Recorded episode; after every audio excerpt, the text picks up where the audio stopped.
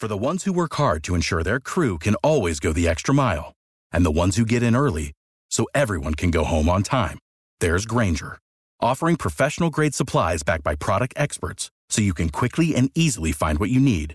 Plus, you can count on access to a committed team ready to go the extra mile for you. Call, clickgrainger.com, or just stop by. Grainger, for the ones who get it done.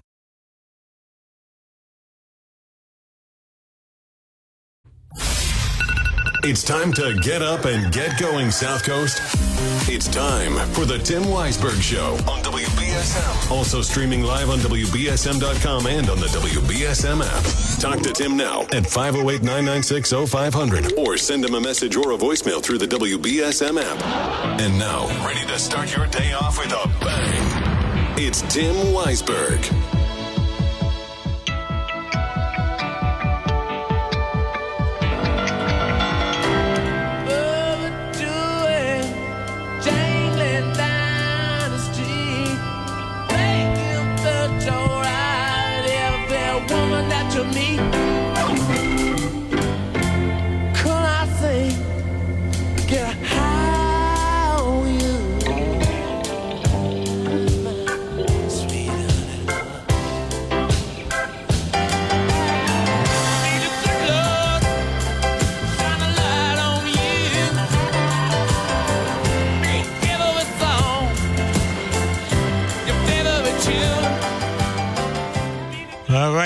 This is Jack Spillane from the New Bedford Light back for the final hour.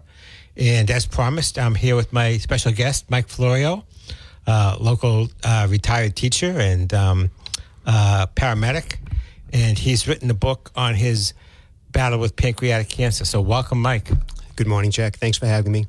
So, Mike, I've known you uh, a few months, uh, uh, as a, maybe a year. or So, oh, yeah, it's been longer than that. uh, uh, uh, from playing tennis uh, in um, the Fairhaven Tennis Association, but I did not know that you had had this battle with uh, pancreatic cancer. So tell us a little bit about that.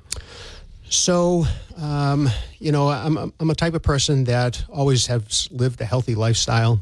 Um, I work out just about every single day. And retired from teaching at New Bedford High School in 2018, uh, continued to work as a paramedic for various local agencies. And in the height of COVID, right around March of 2020, um, I began to take, uh, began to feel ill and uh, began to lose weight and had other symptoms as well. And went to my general practitioner on April 8th of 2020 for some lab works and some abdominal scans. The labs came back and it indicated that I had elevated liver enzymes. The following day, I was back in for another ultrasound and they found a mass on the head of my pancreas. I went back to see my doctor. He, uh, he apologized, actually. His words were, I'm sorry, but you have pancreatic cancer.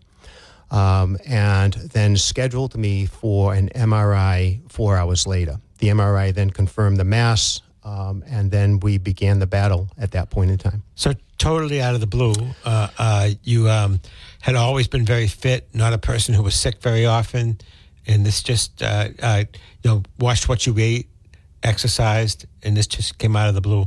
Yes, it did. Um, and that's why uh, the, the book is titled Bad Luck An Inspirational Journey in the Battle Against Pancreatic Cancer, the book that I had written on my journey. And the reason that I, I titled it Bad Luck was because when I asked my nurse practitioner at Dana Farber, where I was being treated, why I ended up with pancreatic cancer, her response was that it was just simply bad luck. And it was an answer that I could accept because I always felt that maybe there was something that I had done that I could have done differently so that I could have prevented myself from getting sick. And it was easier, I think, for me to realize that it there was nothing that I could have done. It just was the luck of the draw, and it was just bad luck. And so the book I, I wrote, I titled Bad Luck An Inspirational Journey in the Battle Against Pancreatic Cancer. And you know, it's funny because um, Mike is a very healthy guy. You, you know, I, I mean, I, I, you know, I talk to you and I, I hear the schedule that you maintain and the things that you do and how hard you work out and how careful you are about what you eat. Uh, much, you know, more conscientious, I would say, than myself. Uh, and so you're doing all the right things, and it just seems like uh, uh, if there was anything, it, it's not something that you could have done to prevent. I don't believe it is, and that's why again, um, f- for me, just titling the book the way I did, um, it just made a lot of sense that way. Yeah.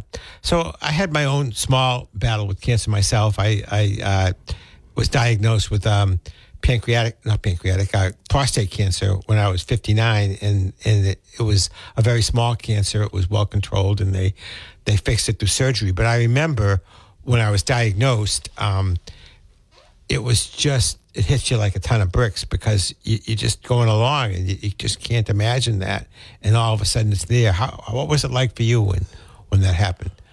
I think it's very similar for probably everyone. When you hear that six letter word, when somebody tells you that you have pancreatic, when you have cancer, I don't think that you hear anything else from the doctor. Um, I- remember it being, uh, it was quarter of nine in the morning on April 9th of 2020 when I was told that I had pancreatic cancer. And my only response, and, and I was told after that that I was going to have an MRI four hours later and that I couldn't have anything to eat. And um, I asked the doctor, I said, Well, since it's quarter of 10, can I have something to eat now? And I had brought snacks with me. Um, and I think I brought snacks to the visit because I couldn't eat prior to the, um, the scan that I had that morning. And I think it was the only thing that I had control of at that point in time. And so I remember going out to my car uh, I, and I ate. I ate the snacks that I had. And then I do not remember anything within those four hours. I have no idea what happened to the time between 10 and 2 when I had my MRI. I don't know if I went home. I, I, I could have sat in the parking lot. I don't recall those four hours. They, they were just completely erased from my memory. And then um, I and I don't remember after the scan what happened after the MRI either. I do remember being home um, that evening, sitting on the couch, uh, and, and thinking, what was my next step? What was I going to do? I um, I started off only really with abdominal discomfort. I, I didn't have a lot of pain, but that soon changed, and I had excruciating abdominal pain. I became jaundice shortly thereafter. Uh, jaundice Was, it, was this that- before you began treatment? it was before I began treatment. So when I, I was diagnosed, like I say, on April 9th, and s- still felt relatively p- pretty good. Um, and yet, uh, within a week or so, I was yellow and I had excruciating abdominal pain. I was on Vicodin 24 hours a day um, because of the, the severe abdominal pain. And then a decision had to be made as to where I was going to go and receive treatment. And I was given the choices of either going to Dana Farber, to Mass General, or to, I believe, St. Elizabeth's. And um, my son-in-law had had Burkitt's lymphoma, and he was treated at Dana Farber. And so we made some contacts with Dana Farber, and that's where I eventually ended up going to receive treatment. That's that's one of the best, uh, you know, if not the best in, in Boston. It, it's yes, it's uh, yes. I, I I would have to agree with you. Uh, that would be my obviously it was my institution of choice where I went and received my my treatment. Um, all in all, I ended up having five surgeries. I had five hours of radiation, which was done under an MRI, and I. Um, So did, it did you a- realize from the beginning it was going to be th- this many surgeries? I, I and- did not, and and maybe it was better that I didn't. But i i- you know, i i it is again what it is. Um, and I had 500. Like I say, I had five surgeries, five hours of radiation, and I ended up going un, underwent, undergoing 600 hours of chemotherapy. The chemotherapy was the worst. Um, I would start chemotherapy and I would have a run at Dana Farber. And I say a run at Dana Farber is that when the chemotherapy started at Dana Farber, it would last three and a half hours. And then I would come home with 46 more hours of chemotherapy. So I would start chemotherapy on a Wednesday and I wouldn't come off of it until Friday. And then I did that every other week for four months. And after the four months was over, uh, I had five hours of radiation. I then had a Whipple surgery, which lasted 10 hours long. What's, what's a Whipple surgery? Whipple surgery is when they, uh, the surgeon would go in, they remove the head of the pancreas where the tumor was found. They remove the gallbladder. They remove my first part of my intestine, my duodenum. Um, and then obviously they have to sever the stomach from those connections as well. And then they reattach the stomach, another part of the intestine, and the pancreas back. Um, and and that's it. And then you begin your recovery time. And then they place you on. I'm on Prilosec. I'm on Prilosec for life to prevent any type of ulcerations where they did all of the surgery. But the surgery lasted ten hours long. It was done um, robotically, so I have minimal scarring. Some people have massive scarring over their abdomen if it's not done robotically, but mine was done robotically. So I, I guess I was fortunate with that. I was uh, supposed to have been in the hospital for maybe a, a little over a week, I think, and I was only in for five days before I came home. Yeah, and this, uh, you know, you hear people talking about chemo and, and, and surgery. Was it grueling?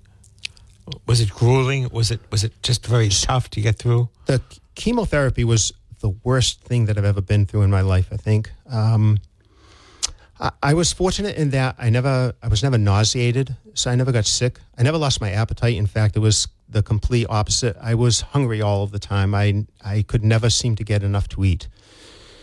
Uh, but the the side effects um, f- for the chemotherapy it knocked me out for one week. So I remained uh, basically inactive on a couch for a week and a head fog. Uh, I had numerous other symptoms um, that I, ex- I describe in the book uh, as to what I what I went through. But um, it- yeah, it just it was a very hard experience, very grueling experience, and nothing I would wish on anyone. Yeah. Uh, uh, your book is is uh, subtitled "An Inspirational Journey into the Battle." Uh, so how did you maintain your attitude, or or did you actually get very down? Sometimes? Okay, so um, psychologically, I was always, I was always up. Um, I, I was never, I wasn't depressed. I don't think. I remember thinking to myself that I, I know that people, I've seen people with cancer before, um, you know, and people are emotionally distraught. They'll cry. I wish I could have cried. I I never could cry.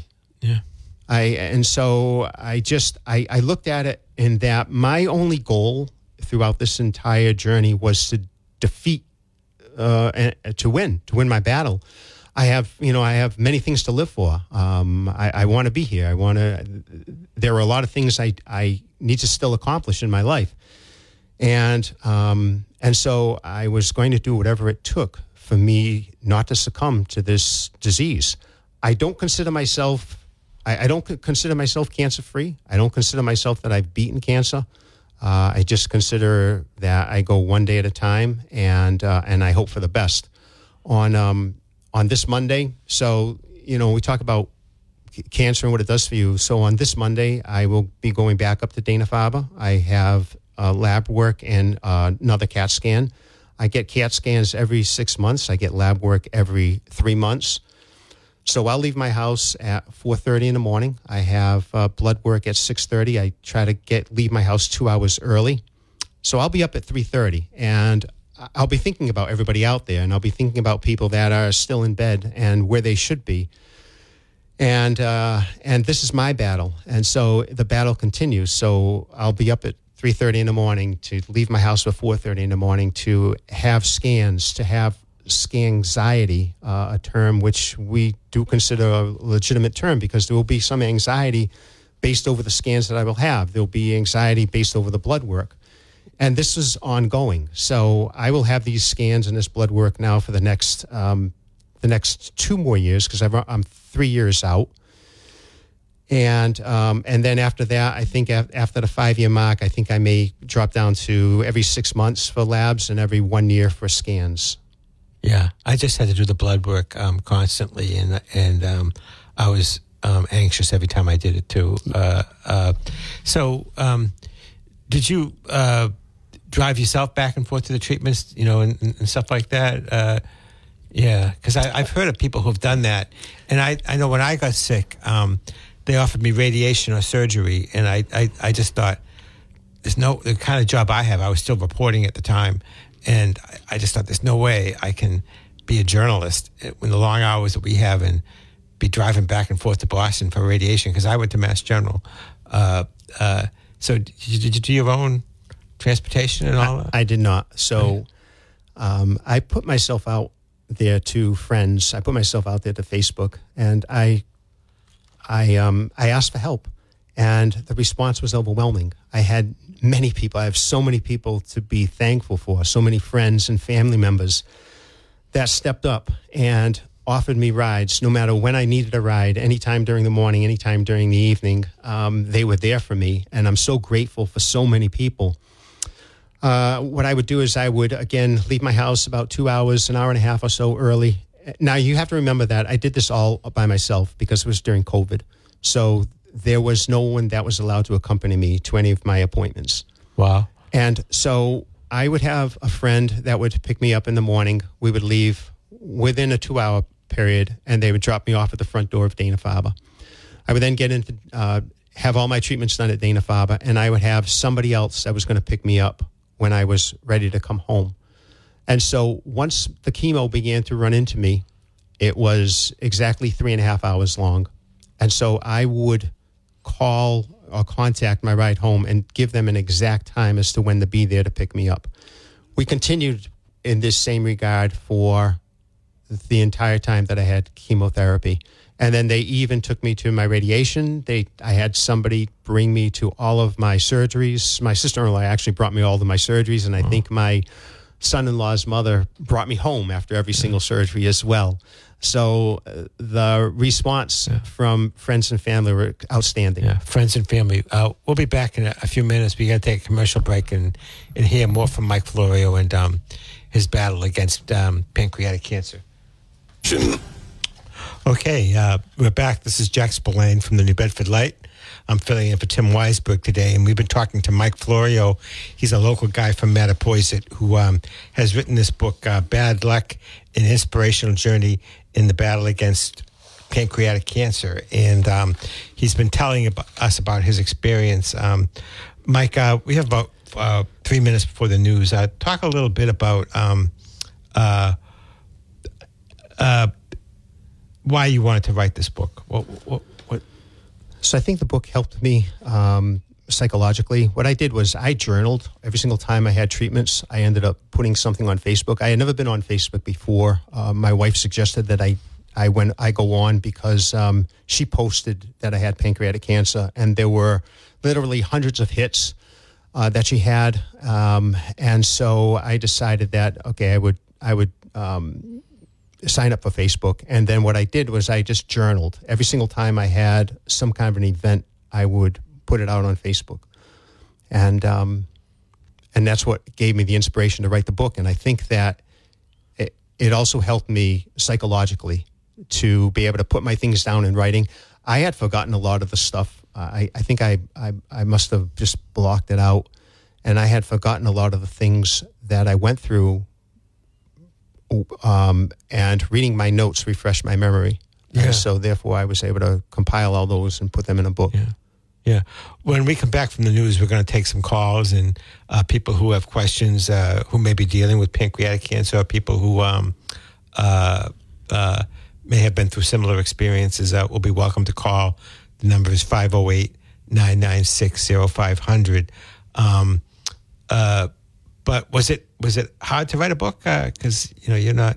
I, I have some other topics I want when we have more time. When We come back from the news. I, I want to talk about. But was it hard to write a book? Uh, It was uh, an interesting experience. Uh, it was an interesting, interesting experiencing trying to get it published. I think that was uh, the most difficult part was trying to understand all of the logistics to have a book published. And it's published through Amazon. You can find it on Amazon.com. yeah, very easy to order. I ordered it yesterday. Thank you. And Brock Cordeiro, our, our local pancreatic cancer activist, tells me he's already ordered it. Thank you. So um, uh, we're gonna. Uh, uh, I, I'm I'm just a little bit early for the news, so so it's always hard to time these things e- exactly. But um, uh, Ariel, if you're ready um, uh, to go, uh, we'll we'll go right in.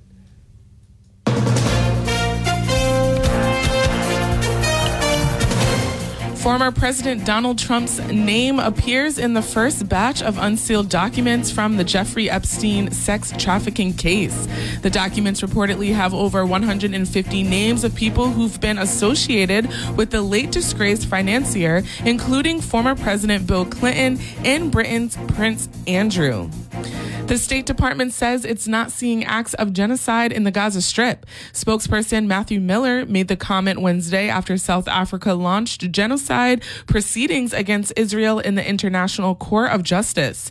Miller said such allegations should not be made lightly. Police continue to search for the person who shot and killed an imam in Newark, New Jersey yesterday. Newark, New Jersey Attorney General Matt Platkin says it appears the killing of Imam Hassan Sharif was not motivated by bias or an act of terrorism. Authorities say Sharif was shot several times in his vehicle right outside of a mosque early Wednesday morning. Former Harvard University President Claudine Gay is warning that her resignation this week could be the start of what she called a campaign against higher education. Gay said in a New York Times op-ed Wednesday that her resignation was wrenching but necessary, adding that the campaign against her was about more than one university and one leader. The House Oversight Committee will be getting a classified briefing on UFOs next week.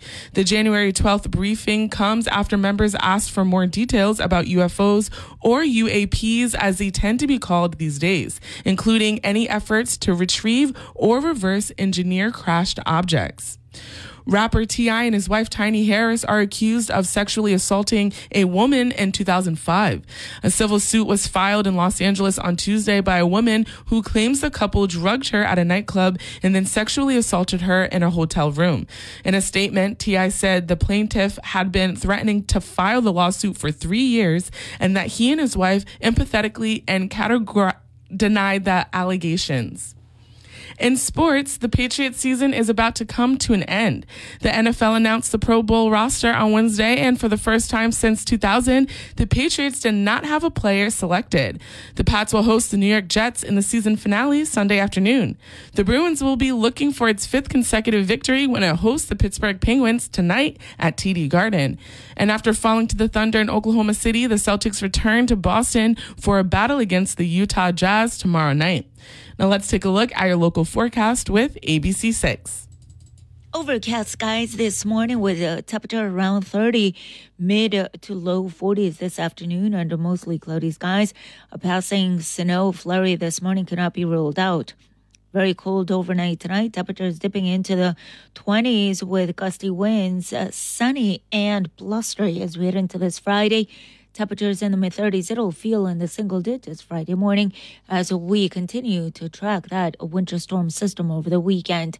Sure to watch ABC6 for my full seven day forecast from the ABC6 Weather Center. I'm meteorologist Ceci del Carmen on New Bedford's News Talk Station, 1420 WBSM. I'm Ariel Dorsey for WBSM News. Stay up to date with New Bedford's news talk station, WBSM, and get all of our content and breaking news alerts with the WBSM app.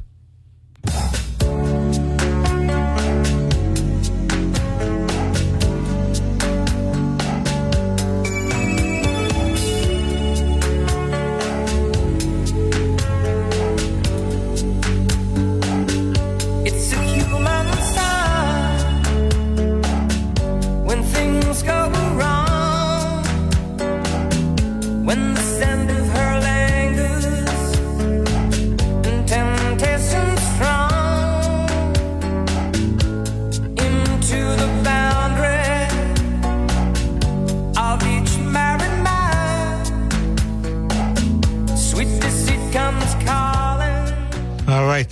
Music as uh, we come back uh, to talk to Mike Florio. Um, so, Mike, before the break, um, we were talking off air about um, some of the unexpected things that can happen in any um, journey with cancer and battle with cancer. And why don't you talk a little bit about some of those things? Sure.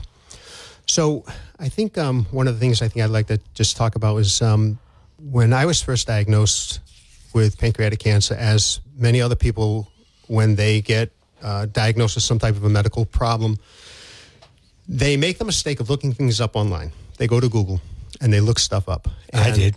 So yeah, and so when I looked up pancreatic cancer, if you look up the survival rate of pancreatic cancer, the survival rate of pancreatic cancer is only about ten percent for your first five years.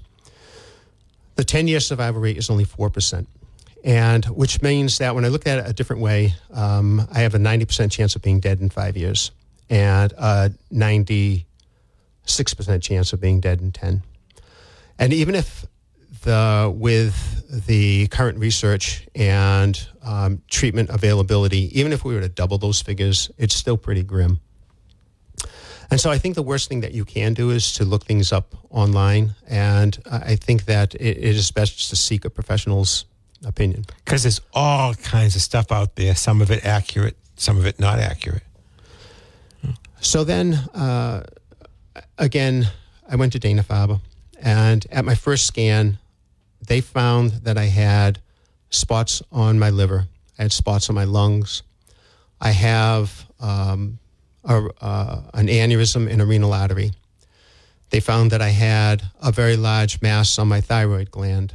Um, besides the fact that I have an adrenal adenoma, spinal degenerative disease, and I, I don't know what else, but that And, and pretty- this is a guy who's a very tough tennis player. that that pretty much that pretty much covers it.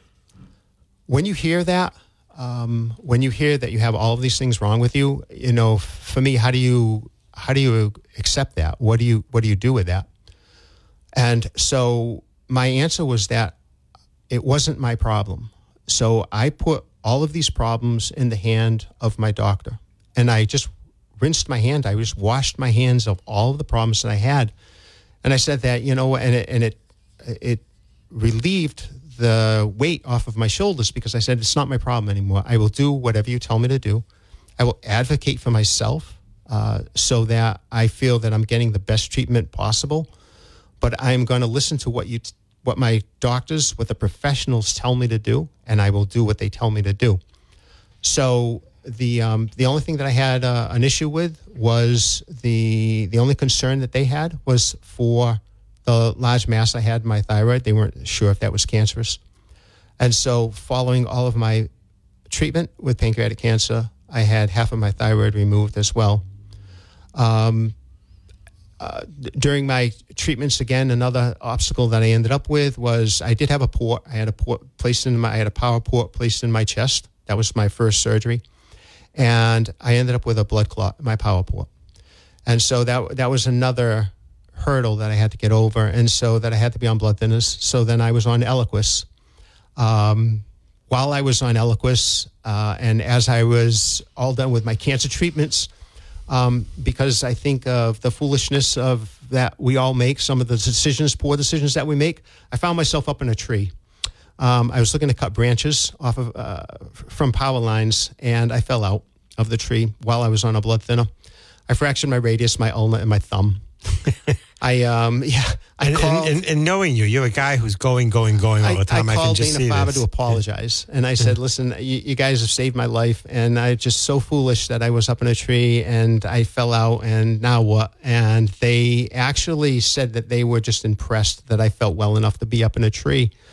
Uh, five days later, I had my port removed, um, and while I was in a cast, so that was another hurdle. So it was just. It, it was just something that it was just ongoing. It was just one hurdle after another hurdle after another that I had to get over. Um, but again, it was just that willingness to just continue to move on and to do anything that I had to do in order to defeat any of my adversaries, whether it be the cancer, whether it be the broken wrist, whether it be the mass in my panc- in, in the in the thyroid. We, we have some callers in the line, so let's uh, hear Sure. what some of them have to say. You're on the air with Mike Florio. Yeah, morning. Man, I'll tell you, it's. Uh, I've read a lot of adventure stories, but it sounds like he's going through a massive one.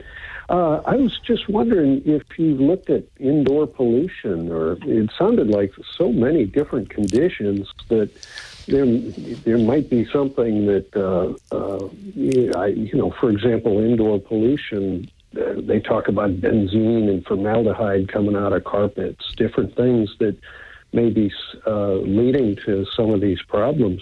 Okay, thanks. Thanks for that question, caller.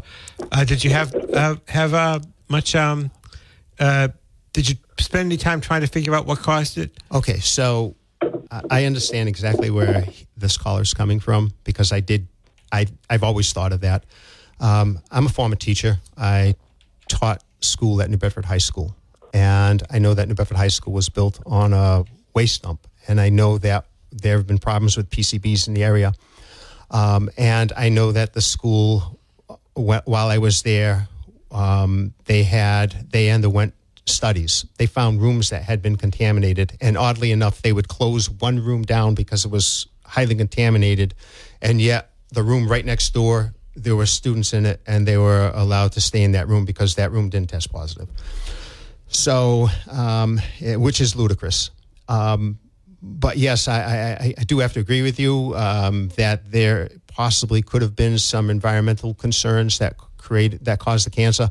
However, to try to prove that, I, I don't think you can. You, you'd be able to prove that. It'd be very. It'd be a very hard fight Yeah. to be able to prove that. I, I remember I asked my sister, uh, who's a registered nurse, and and she said, "Jack, uh, a lot of it is just like there's a cell, and for whatever reason it radicalizes, and it could be any number of reasons. It could be no reason that they can figure out, but you just drive yourself crazy trying to figure it out if you spend too much time on that." Um, uh, uh, we got another call on the line, so let's go to them. You're on the air with Jack Spillane and Mike Florio. You're on the air, caller. Hello, Hi, you're on the air with Mike Florio and Jack Spillane. can you hear me? Yep. Hi, Shawnee. Hi, good morning, gentlemen. Um, oh, I'm very sorry for your um, what happened to you, Mike. But I had a um, similar experience with, with death. I was close to death at one point in my life. My intestine burst. That's very painful too. But I didn't have cancer. But anyways, um, they found a, a mass on my uh, head of my pancreas, but he said it was benign. So they watched it for a little while, and then it didn't grow. So I haven't gone back. But I think we're all dying. We just don't know when. And when I was had my experience, I looked at it differently than you. I just actually, when I was on my deathbed, I wanted to go. I was so mad that God didn't take me. I was because there's a better place than here. But maybe your life was you enjoyed life so much that it was different. I don't know, but now I just after that happened, I just said I'm going to live my life and do just everything I want to do, and I did it. I did what I wanted to do, but I didn't die. So you can't think about things that way either, because then you you're doing what you want to do, and then you don't have any other uh, things happening to you, and then you stop and say, "Wow, Mike? I better slow down," you know. Yes. So you said that um, you wished that you would have been taken, but that was not the, your choice at that point in time. So obviously, there's another reason that you're still around, and I'm so glad that you're still here. And I'm sorry that you had to go through the things that you also went through. Yeah, and, I, and I'm glad you're still here too, Shawnee. And we got to go to a commercial break, but we'll be right back. Thank you.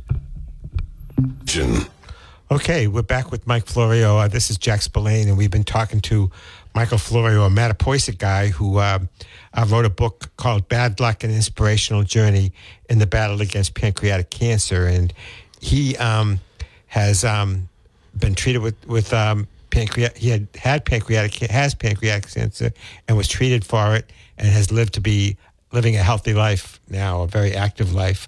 Uh, correct me if anything of that is Nope, wrong. that's all- that's all and, um, correct. so, are there, are there any topics, Mike? Because we're in the last segment here, the second to last segment that we haven't talked about that you'd like to bring up? Um, I think again, I think that you should recognize your body, um, pay attention to those, pay attention to things, uh, cues, and seek medical attention if you deem that it is necessary. You know, I um, when I found uh, I had when I started with initially the initial onset of the pancreatic cancer, I had abdominal discomfort. It was not that big of a deal. It was more I wasn't in pain. I just had some discomfort and uh, just again knowing my body and uh, recognizing that I began to lose weight. So I started out at 167 pounds. That was kind of like my baseline. That's where I live, around 167 pounds. And then looked and I said, you know, I think I'm, I feel like I'm losing weight. Got on the scale, bathroom scale, and noticed that I was losing a pound every single day. When I got down to 159 pounds, I became more than anxious. I became actually very scared, and that's what prompted my visit to my my general practitioner. When I got down to 150 pounds, I could no longer get on the scale. I was too too afraid to get on the scale. Uh, but at that point in time, I already knew what my condition was. And I think it is vital for everybody out there to monitor their lifestyle, to be an advocate for their own health and their own safety and to seek medical attention when they need it. Yeah. To do research. There is, I don't have a problem with anybody, as I mentioned before, going online, looking things up, but don't use that as your medical guide. Uh, there are people that spend decades studying all different conditions, and those people become the experts. And if you if you're having something that's changed, don't wait too long. Just don't do not wait too long. Slough it Uh, ti- off. time is uh, definitely of the essence, and especially when you're dealing with something like uh, cancer. Okay. So we have another caller on the line, so let's go to them. Call, call, you're on the air. Hi, good morning. Hi. You're on the air with Um, Mike Florio and Jack Spillane. Hi, Mike. I actually know Mike. We're related. Good morning. How are you? Good morning. We've had some conversations about our journeys Yes, we uh, have. with cancer. Yeah, and um, everybody's is different. Um, and the reason I, I felt compelled to call is because I battled with breast cancer, and I wanted to urge all women, all ages, to make sure that they go for their yearly mammograms because that's how mine was found. I was very lucky. Um, they found it early, but I was told that I would never have noticed a lump um, because it was so deeply embedded. I wouldn't have felt it uh, during self exams. Uh, so I was very fortunate that they found it early through a mammogram. And so that's why I'm calling. I want to make sure that women don't postpone um, because I used to do that and um, urge women to make sure that they keep their appointments. That's that's excellent advice. I would uh, uh, again um, recommend the exact same. And I know that you were trained, treated at Dana Farber, and I know they treated you well as well. Yeah, yeah, I Yeah. was very satisfied and very happy with that. Yeah, and, Mm-hmm. and, and you know, I, um, you just have to um, not ignore things. And I think people there's a uh, a fine line between worrying about everything that you don't have to worry about, and when you have a discernible change like losing weight or having an onset of, of, of, of chronic pains, that you don't ignore it. That you that you check for the lump. That you do what you need to do. hmm And that's why it's so important to go uh, for women to go for their yearly mammograms because I was not high risk. Yeah. Um, my mother, no, no female in my family had ever had breast cancer. My mother was one of eight girls. Uh, none of them had it. All of those eight girls had girls of their own. None of them had it. None of my cousins had it. None of my aunts.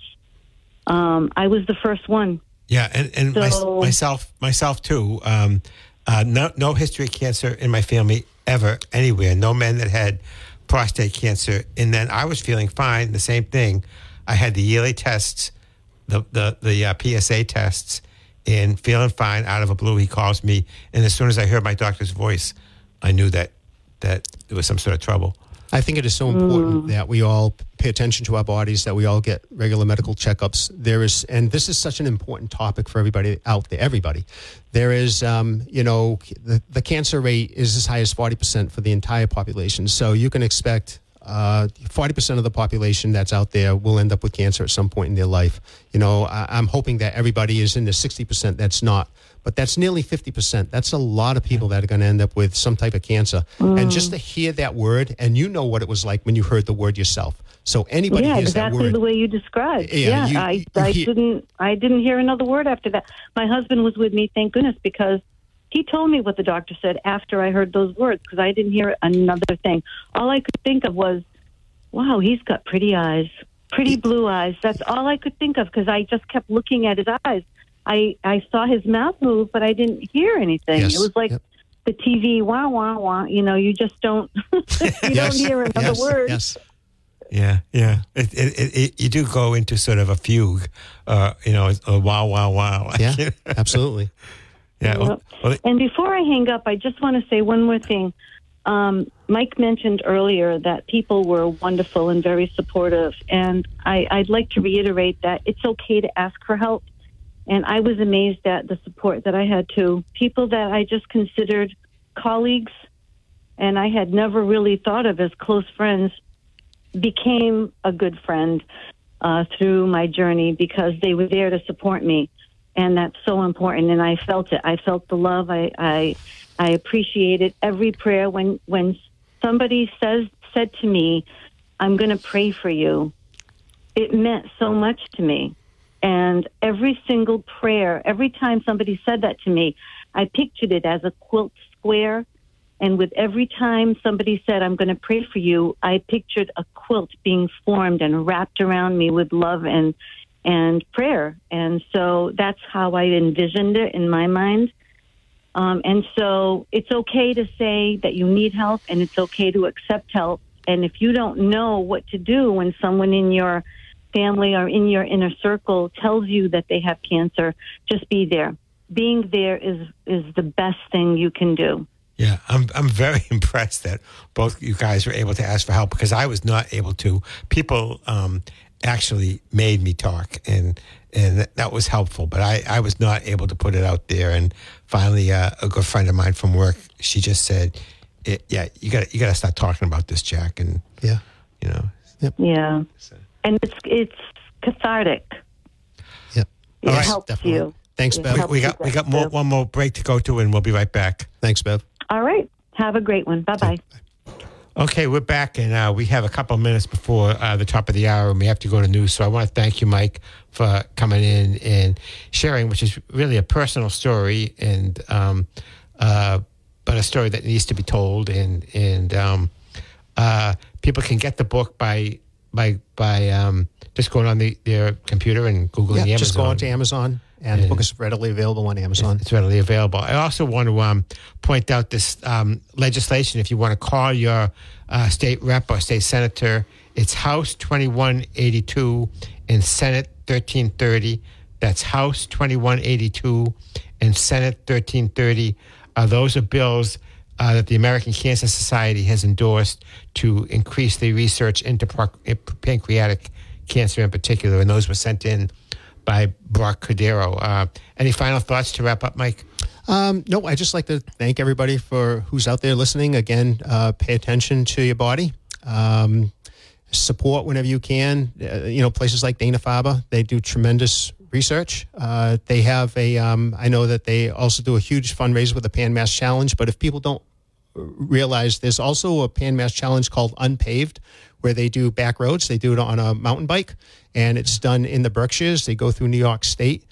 Uh, there's uh, two loops. One of the loops is a 30 mile loop. Another loop is a 50 mile loop. I believe they run all at uh, one time uh, over one day. And uh, it is a lot more affordable than the regular Pan Mass Challenge. So if you're interested into mountain biking and you'd like to uh, contribute, you know, as a fundraiser, then look up the uh, Pan Mass Challenge Unpaved. Yeah, there's all different ways you can you can contribute in, in taking part in uh, one of those um, uh, challenge races is uh, is a good way to do it. Um, we have one more call on the line, but I'm just I just don't have enough time, and it wouldn't be fair to um, have to cut you off so quickly. So I apologize for that. Um, thanks, Mike, for for being my guest, and um, this is an important topic, and um, uh, uh, thanks for coming in. Thank you. I hope people are out there. If, um, i- i- any problems, if you you know if you interested in getting the book, Without the ones like you, who work tirelessly to keep things running, everything would suddenly stop. Hospitals, factories, schools, and power plants, they all depend on you. No matter the weather, emergency, or time of day, you're the ones who get it done. At Grainger, we're here for you with professional grade industrial supplies. Count on real time product availability and fast delivery. Call clickgrainger.com or just stop by. Grainger for the ones who get it done.